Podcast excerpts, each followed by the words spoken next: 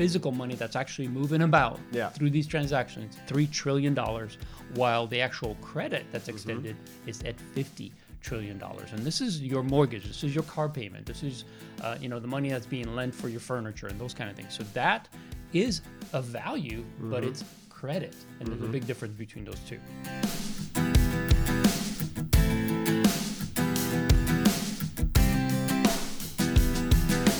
Welcome to Getting Money Right, a show dedicated to helping you achieve financial freedom through education and inspiration so that you can be free to pursue your true life's purpose. We're your hosts, David Thompson and Leo Sabo, and in this episode of Getting Money Right, we are going to start a series. And so in this episode, we're going to be talking about the economy and how it works and economics, but it's going to be part of a larger series of episodes. And this series of episodes has been inspired by so many different things. My college economics textbook, has been influential. Psychology and sociology teachings, both from high school and college and online and multiple sources for both Leo and I. Economic videos that we've been following, economic thought experts that we've been following, what's happening in the news. I think that's probably been one of the biggest inspirations is seeing buzzwords and terminology and politics coming into the news and policy making, and that has inspired us to build out this series. Another really important piece is that we've pulled from some great information from a video and a series that Ray Dalio does, but a particular video that's called How the Economic Machine Works. And I said Dalio. I don't know if it's Dalio or Dalio, Leo, but from Ray. From our good buddy Ray. Our buddy Ray. Right. That's right. So How the Economic Machine Works. It's on YouTube. And he also has a great course that goes into broader learnings in this topic. And so we've just pulled from a lot of places. Mm-hmm. I am going to say this. Some of the content in this series might be difficult to understand. Yes. Honestly, some of it's difficult for us to even explain. Yeah.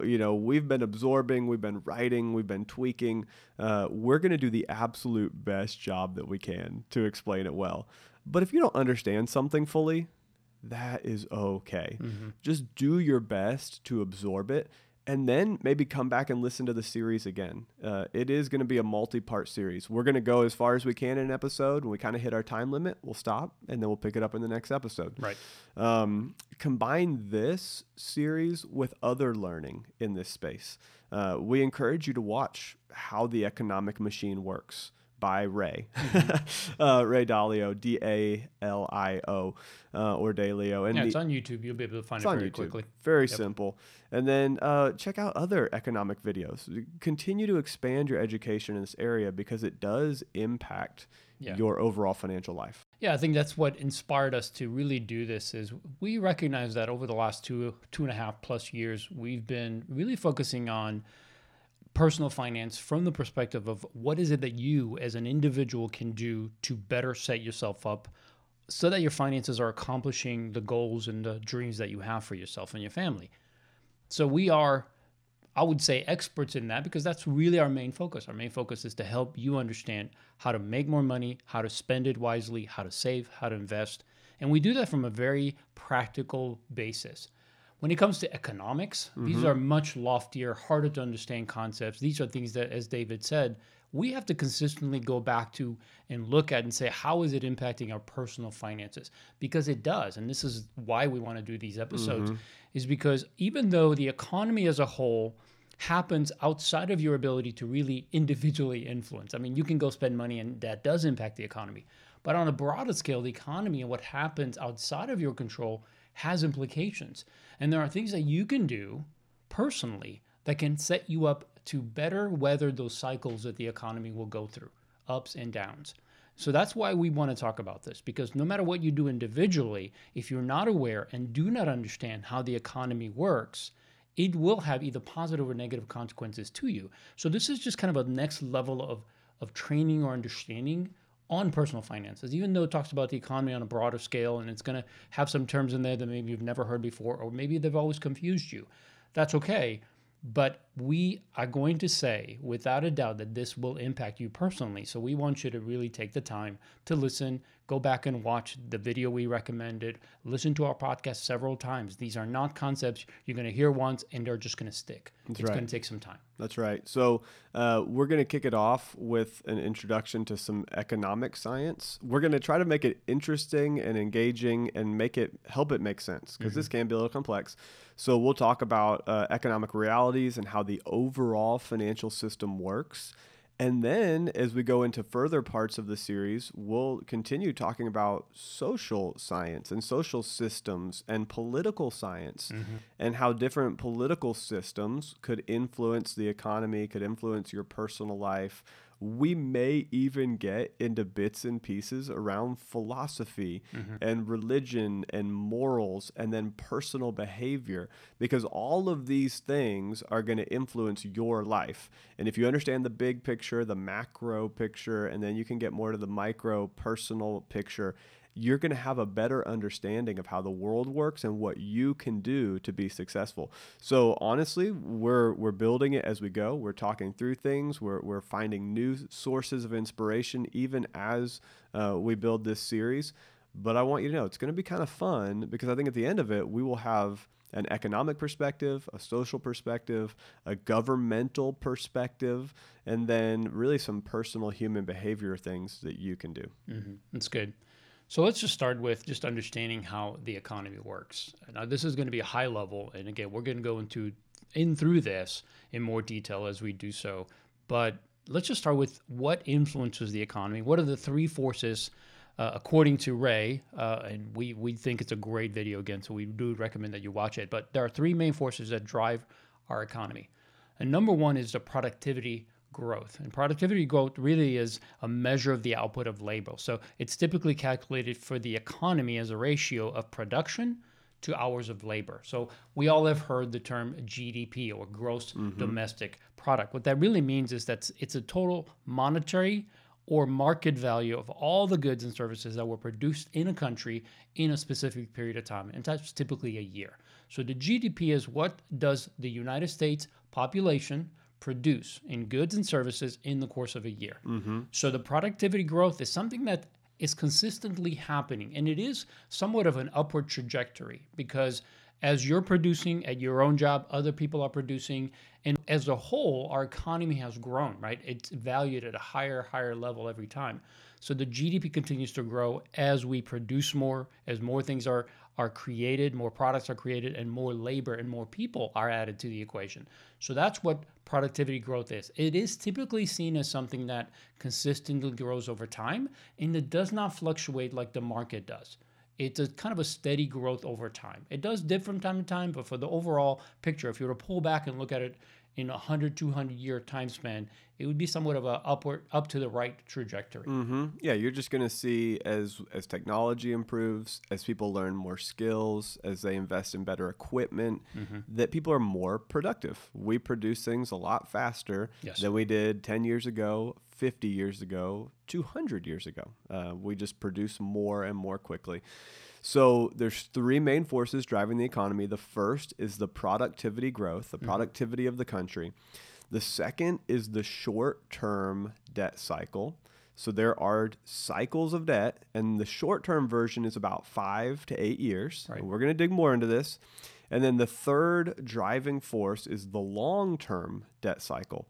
So this cycle typically lasts anywhere from 75 to 100 years. There's a big window there. There's a 25-year window, but these three things together, productivity along with the short-term debt cycles and the long-term debt cycles, that is going to influence how the economy actually works and operates. So let's go to really if we were to go back to economics, the very basic, the very building block of the economy altogether. That was a high level. These three things are going to impact it, but now let's go very low level. The building block is really transactions. It's spending. It is this idea that you have something, you're a seller, and I'm a buyer, and I'm like, Leo, I really like the microphone that you're using for this podcast. I would like to buy that from you. And we figure out some kind of transaction. Mm-hmm. And maybe I have, sheep and goats to trade with you for your microphone, or maybe I have, US dollars to trade. But the transaction is the building block of the economy, and it's built off of buyers and sellers exchanging goods, financial services, financial assets, mm-hmm. different products. And the total spending that's done. So you and I have a transaction, but there are 300 million people in the US. All of them are doing transactions, right? Usually multiple per day.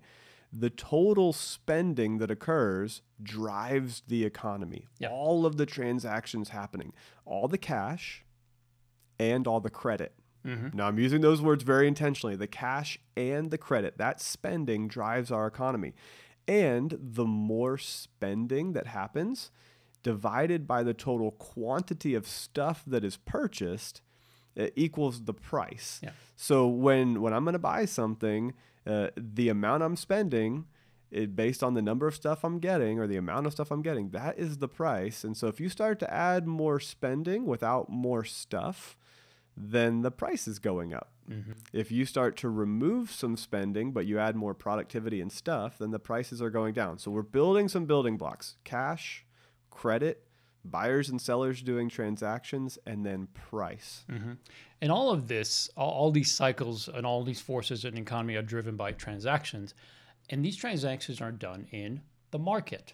Now, you guys have heard about the investment or the stock market, right? But there are many types of markets in the U.S. There's a wheat market, there's a car market, there's a stock market, there's the steel and cotton market. So there's markets out there that people are exchanging both money or credit for these products ongoing. And that's what makes up the market. And the market is multiple markets all together having transactions happening all the time that create the economy. That's so the right. Market is all these buyers and all these sellers making transactions typically for the same thing, because again, they're exchanging based on what they need, right? And so that's all the spending and all the total quantity in all of these markets make up our economy. Mm-hmm. And if you live in the U.S., you might recognize that the government is actually the biggest buyer and seller. It is the largest spending force mm-hmm. in the economy. Whether you know that or not, think about it. The central government, and you can really break this down into two pieces. Again, let's talk about cash and credit. There is a difference, and we're going to dig into those. The government consists of the central government. And when I think of the central government, and you could think of this a few different ways, but I think of the White House, I think of the Senate, I think of the Congress, mm-hmm. And then you've got all these smaller forms of government in states and yes. municipalities and all that. But I think of the executive, the judicial, the legislative branches. I think of the central government that buys and sells, that collects taxes from us, and the amount of taxes that are collected and then the amount of spending that the government can do in any given year to date is about $4 trillion a year. Mm-hmm. It's like mm-hmm. 3.83, somewhere around there. But basically $4 trillion, that is how much money comes into the government and is spent by the government every year. And that is cash. Mm-hmm. That is actual money coming in and going out. Right. Then that's one form of the government. The other form of the government is the central bank. And in the U.S., the central bank is called the Federal Reserve. You've mm-hmm. probably heard of the Fed. The central bank controls the amount of money and credit in the economy. Now, mm-hmm. this is where we're getting to the credit side. The central government, White House, Congress, Senate, they can only spend up to this $4 trillion of actual real cash that comes in every year right. through taxes and other means of the government pulling money out of people. Then the Federal Reserve actually is a key player in the flow of credit. And credit is actually more important. The amount of credit is actually even greater yeah. than the amount of cash in our economy. So a lot of times people are thinking, oh, well, $4 trillion. But over here, there's this Federal Reserve. There's this huge central bank of the entire country that is actually pushing credit into the economy, which is adding trillions and trillions and trillions of dollars. And we'll talk about this several times throughout, but the amount of cash and overall, kind of physical currency out in the economy is somewhere around $3 trillion, right, Leo? Right. the amount of credit in the economy is somewhere around $50 trillion. Huge difference there. Huge difference. $3 trillion of actual physical money is out in our country. Mm-hmm. Okay, $3 trillion. And now remember, like anything else, money is printed sometimes, right? The Fed does get to, the central bank gets to print money from time to time. And we'll talk about how that actually impacts our economy. But at the same time, money sometimes is lost, sometimes it's stored. Mm-hmm. So physical money that's actually moving about through these transactions, $3 trillion, while the actual credit that's extended is at $50 trillion. And this is your mortgage, this is your car payment, this is the money that's being lent for your furniture and those kind of things. So that is a value, but it's credit. And there's a big difference between those two. That's right. So, okay. There's the money that's available in dollars, and then there's the credit, which is the ability for someone to borrow. Now, when somebody borrows or they go into debt, what is actually happening is they're pulling money from the future into today. Mm-hmm. It's basically time traveling money. It's like, hey, in the future, sure enough, it's like, I'm in the future, I'm going to give you money. I will promise to give you my future dollars in exchange for the ability to use somebody else's money, your money. Let me use your money, Leo, to buy something for myself. And this is in a good economy with open exchange where there's freedom. You, if you're lending money, you want to lend money. Yep. You want to make money on your money. You're sitting on $100,000 and you say, hey, I would love to lend you some money, David, so that you pay me interest and your money makes money. So it's valuable for the lender. The borrower, let's say in this scenario, I'm the borrower. I want to borrow that $100,000 so I can get something today that I couldn't otherwise afford today. Right. A house, a car, a business startup.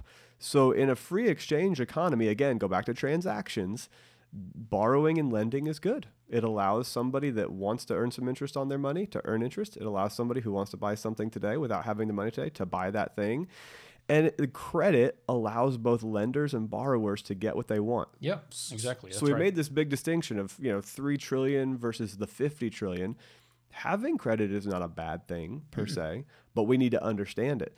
Yeah, I love the thing that you talked about, David, that borrowing is actually taking money from the future, right? So if today I want to buy a house and I'm not able to, I don't have the $150,000, $175,000 to buy this thing for cash, what I can do is I can go to a lender, and I can say, hey, I have a good job, I have some assets, or I have a credit history that shows that I've been a responsible person who's been paying.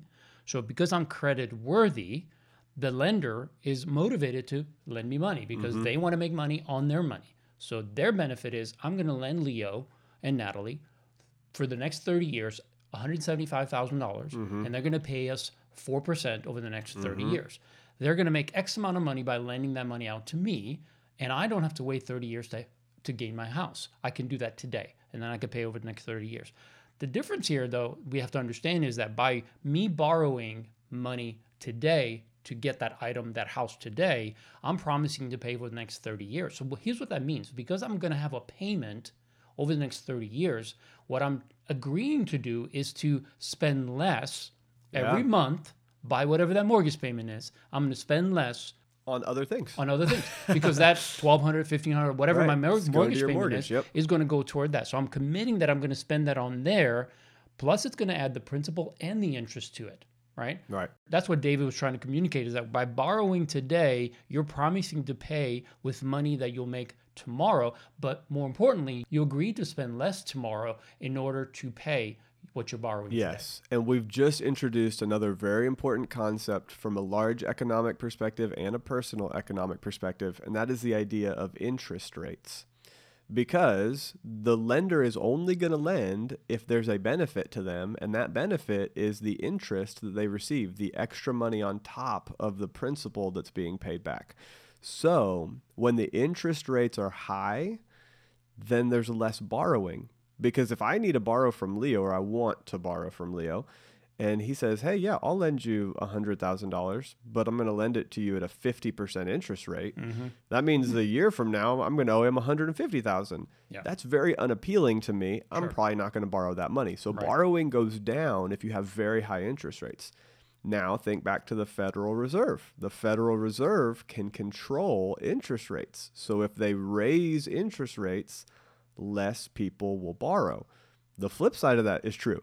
When interest rates are very low, then it makes more sense for me, the borrower, to come to Leo and say, oh, for 1%, you'll lend me $100,000? Mm-hmm. Great. Next year, I only owe you $1,000. That's wonderful for me. I would love to borrow $100,000 and only pay you 1%. Let's say it was zero. Let's say you gave me your money and didn't expect anything in it, in return as a benefit. I'd be like, wow, that's even better. So lower interest rates mean more people want to go out and borrow because it's cheaper. It's easier to do. Mm-hmm. And again, the Federal Reserve, you get more stuff, right. And the Federal Reserve has the power over the interest rate across the country. Now that set interest rate will affect hundreds of other interest rates across the country. So why do people even allow credit to occur? Like, why would Leo ever extend credit to me? Well, it's based on my ability to repay, as he talked about earlier. Do I have an income? And the collateral, the assets. Let's say he lets me borrow $100,000, but he says, I'll only let you borrow $100,000 if you buy a house, which you can then sell if something goes wrong and you're not able to make payments. Exactly. Or I can take it from you. Exactly. Right. So, and this is funny enough, but, back in the day when there was less financial structure, and we talked about this in episode 10 of Getting Money Right, where we talked about credit scores and FICO scores and understanding the credit system. Like if you go way back in history, and even it happens today still, sometimes it's a handshake deal. Mm. Leo may just trust me based on my name and our relationship, or maybe not even my name. Maybe Leo's friends with my dad, and Leo's like, yeah, I'll lend your son, some money because I trust that the family is good.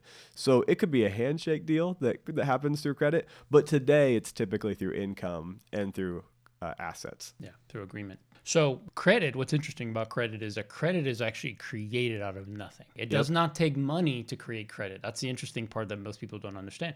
Credit is simply, let me give you an example. In the video, Ray talks about how if a guy goes to the bar to buy a beer, mm-hmm. he could either pay cash for it, so that transaction is exchanged, and the transaction happens by the man handing his $5 and getting the beer in exchange, and the transaction is done. It's finished in that sense. But if he says, hey, put it on my tab, mm-hmm. right, a credit, by doing so, the guy is buying the beer with the promise that he'll pay the bartender sometime down the road. Right. That's when credit is just, that's it. It comes up. Now, here's what's interesting about that. As soon as that transaction happens through credit, two things happen. The bar owner has now an asset. He has money out in this person's pocket that he will eventually get, okay?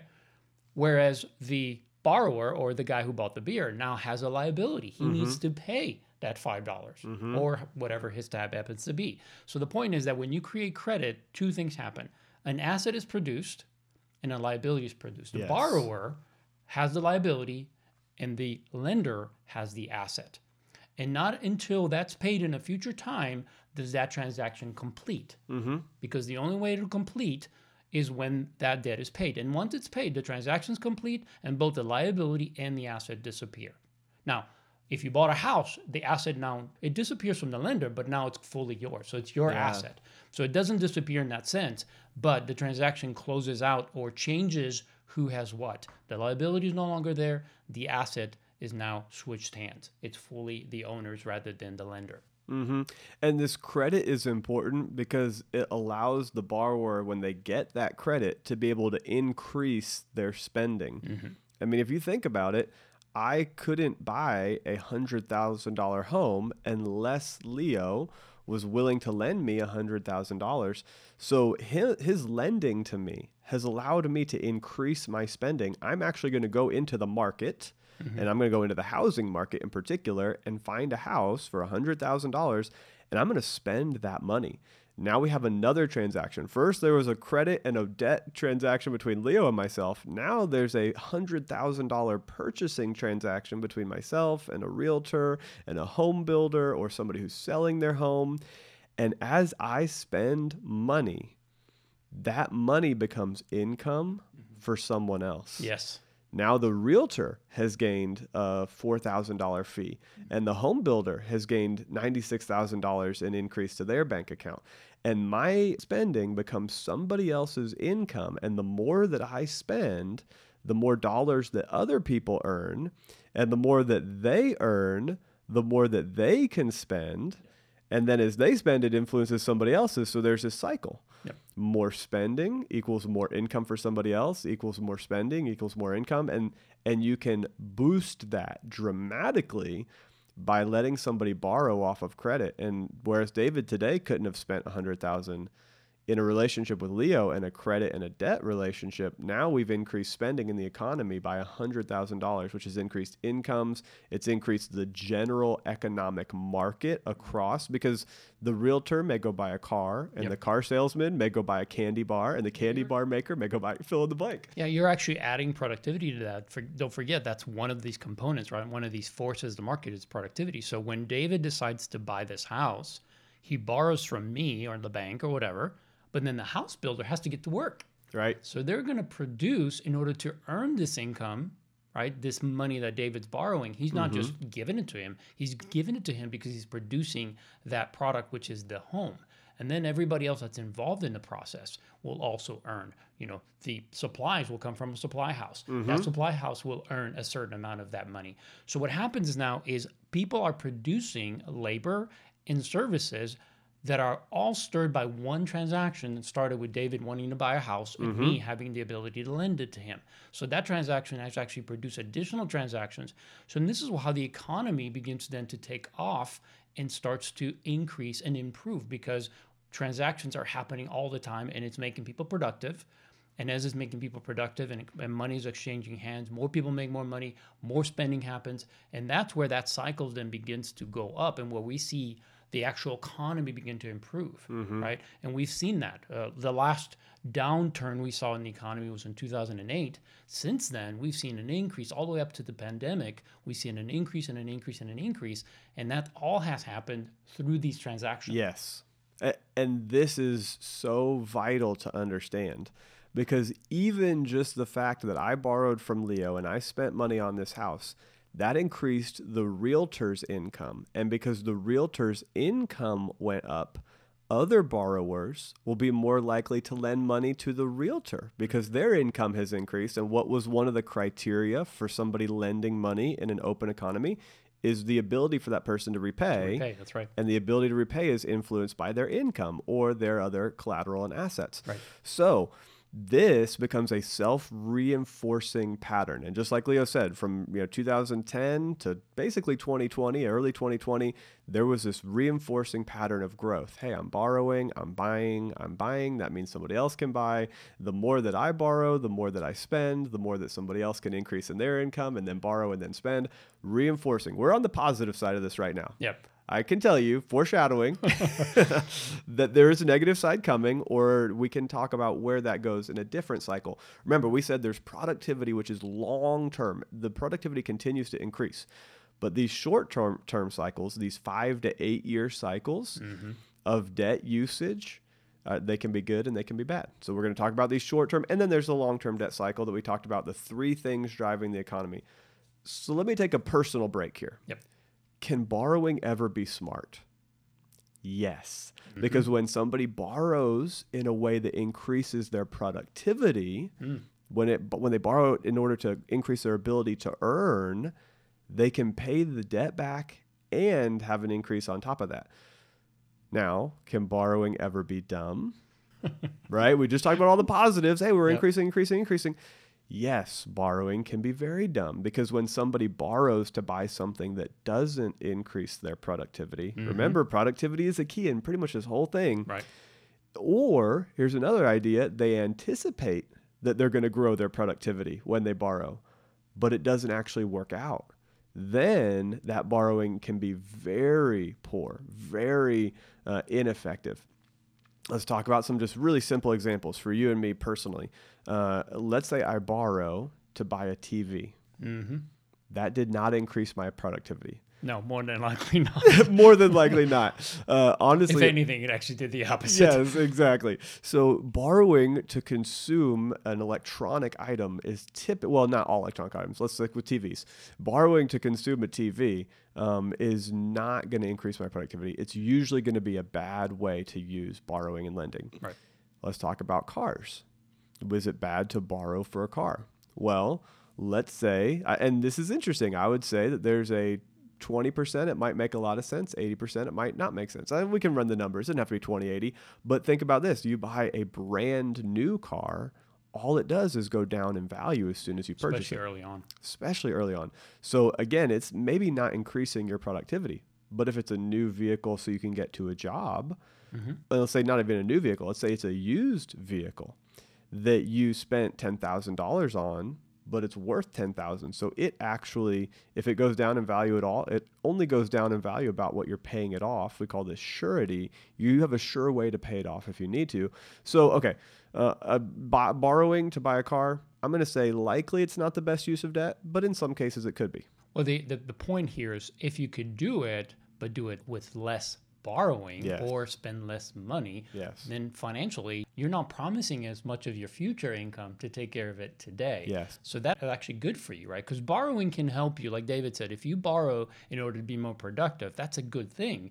But there is such a thing as borrowing too much to the degree that the future is going to look very grim for you because so much of your income is already spoken for. So now you have less to spend in the future, and that could be a bad thing. So yes, there's good and bad borrowing. Typically, it comes down to a choice, but it comes down to the choice whether you're buying a liability or whether you're buying a potential asset. Right, something that'll increase your productivity in the future. So think about college. College could be a great investment because you're improving your skills, which will allow you to go into the marketplace and earn more. You've increased your productivity, even if you borrowed to do that. But more than 50% of people don't graduate from college. So they borrowed, they didn't increase their skills, and then now they just have debt that makes them unproductive. Let's talk about housing. A lot of times the housing market goes up and it allows you a safe and secure place to have a nice restful sleep and to have a home. And so your productivity may go up emotionally, mentally, security, the value typically goes up.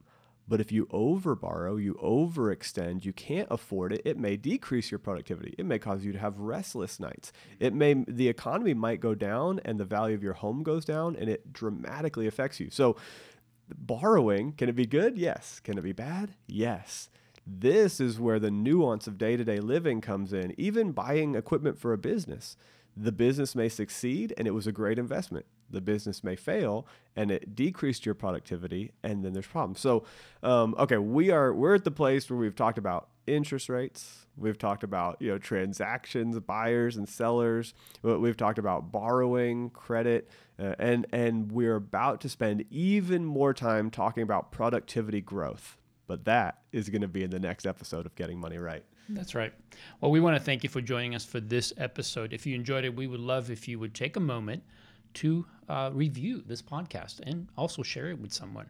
We are up to over, 220-some five-star reviews, and we really appreciate those of you who have done that.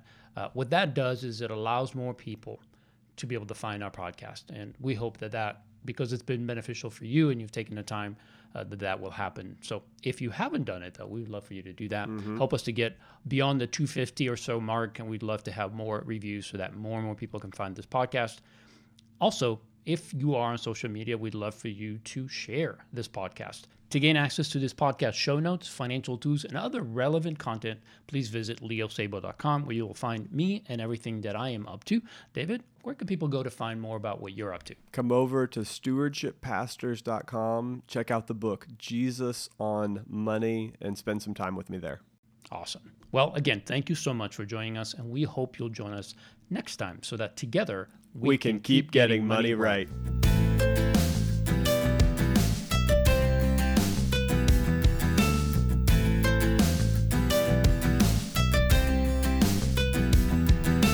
Credit is important because it allows the borrower, when they get that credit, to be able to increase their spending.